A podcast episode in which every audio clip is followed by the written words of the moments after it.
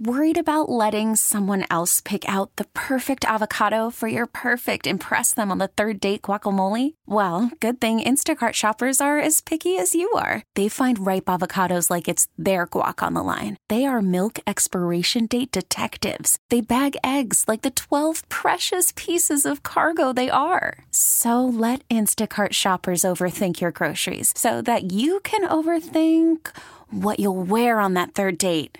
Download the Instacart app to get free delivery on your first three orders while supplies last. Minimum $10 per order, additional term supply. From the election day vacation. Uh, we've talked a lot. We talked earlier today about the new WTNH poll that showed Governor Lamont with a, an 11 point lead over uh, Bob Stefanowski.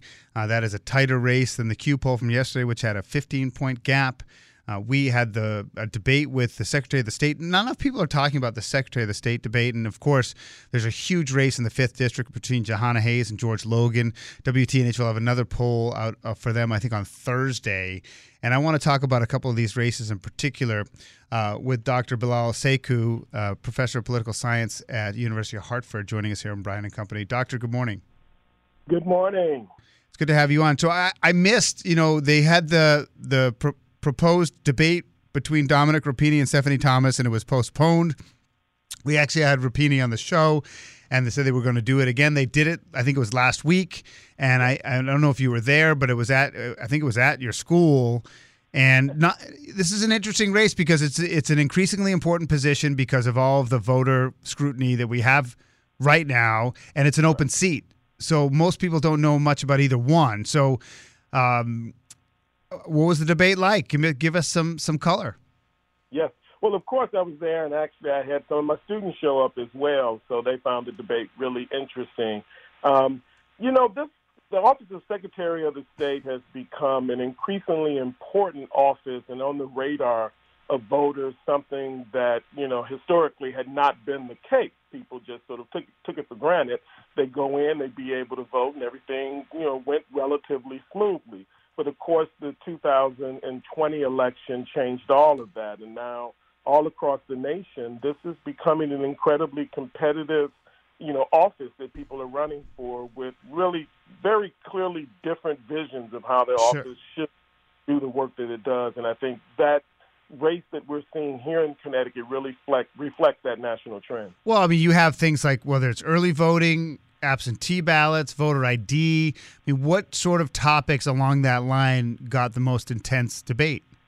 Well, all of those topics came up during the discussion. I think, you know, there were really interesting moments about, you know, the question of whether election fraud actually occurs. Rapini was making the case that fraud is a problem.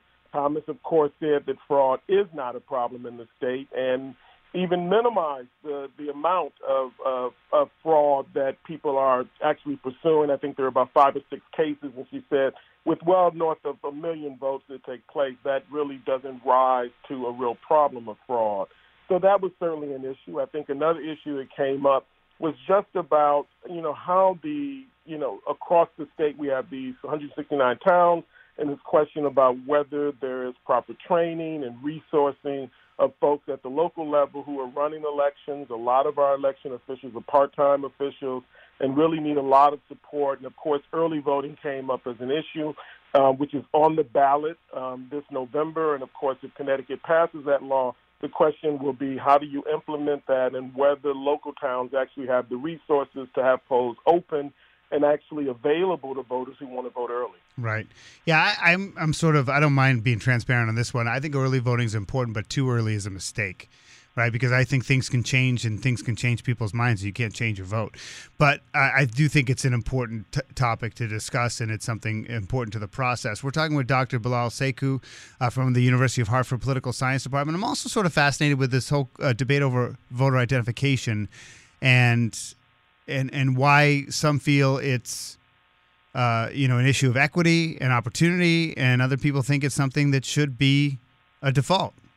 Right, and that was another area in which the candidates really differed. I think uh, that Thomas made the case that this is a, a, pro- a solution in search of a problem that impersonator fraud is really rare. You know, and as a political scientist who looks at campaigns and election, impersonator fraud is really rare. You don't see people showing up at the polls trying to vote um, you know, using fake identification. And in those rare instances when it does occur, people are normally caught doing it. And so, um, but of course, you know, uh, Republicans across the country have been pushing for voter ID, uh, proof of citizenship, and other things to try to verify who voters are with the idea that these are places where fraud can occur. And so certainly it was one of those issues that came up during the debate as well.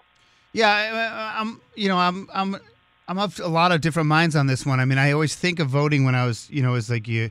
I remember going with my dad or be myself. Like I would give. Now I don't get asked for it, but I remember the license to look at my face and they check the name on the list, and then I go vote. I mean, that seemed yeah. like the way it was done. Yeah, and that you know, and if to the extent that something like that occurs, it's generally in a smaller community where people are very familiar. Every time I vote where I live at you know, I show, I show some form of identification. Generally, I have my, you know, driver's license to be able to show.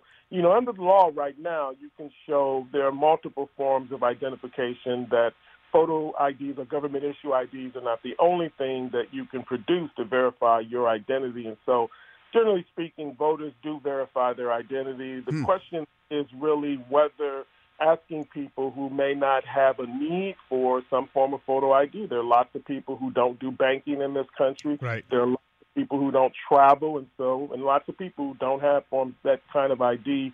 Disproportionately, it's people of color, and also a lot of elderly people. Also, you know, people who are older. Birth certificates are difficult to find, and so you know, this is where these become interesting questions about whether this is voter suppression or or if this really is an effort to really you know guarantee the integrity and the security of our elections. Yeah, I mean, I don't want to stay on this t- subject long, but what is your view?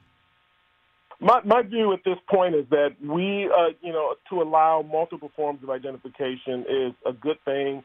I am a person who believes in expanding access to voting. I think it's the most important one of the most important roles we play in society, which is to exercise our right to vote. And I think you know, creating artificial barriers or obstacles to that access, I think, is just wrong um, to do in a democratic society. We're talking with Dr. Bilal Sekou from the University of Hartford, of course, in their political science department.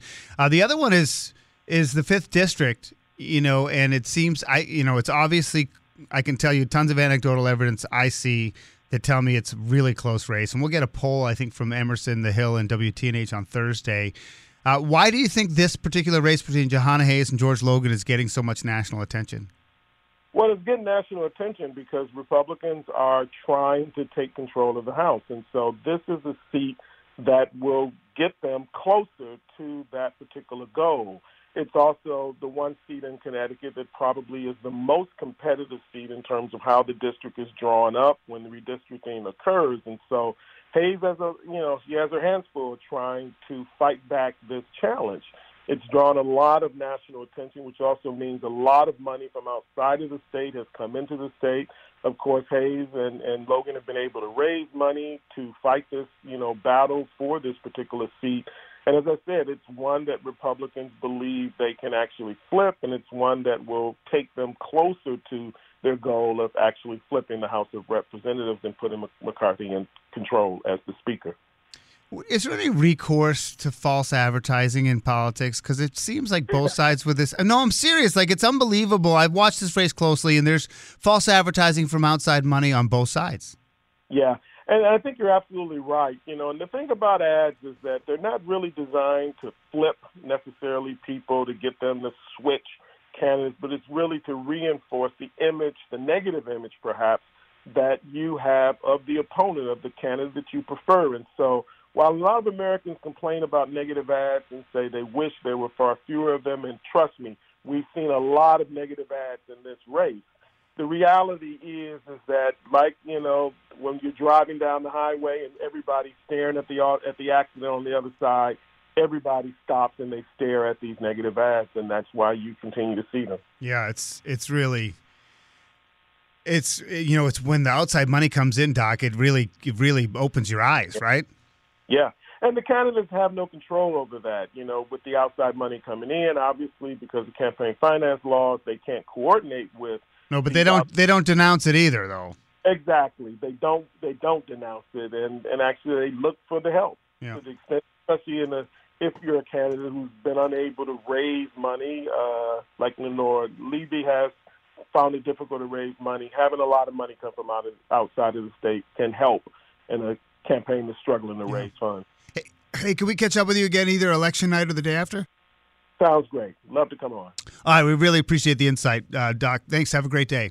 Okay, you too. Take care. All right. Dr. Bilal Sekou from the University of Hartford. We get it. Attention spans just aren't what they used to be heads in social media and eyes on Netflix. But what do people do with their ears?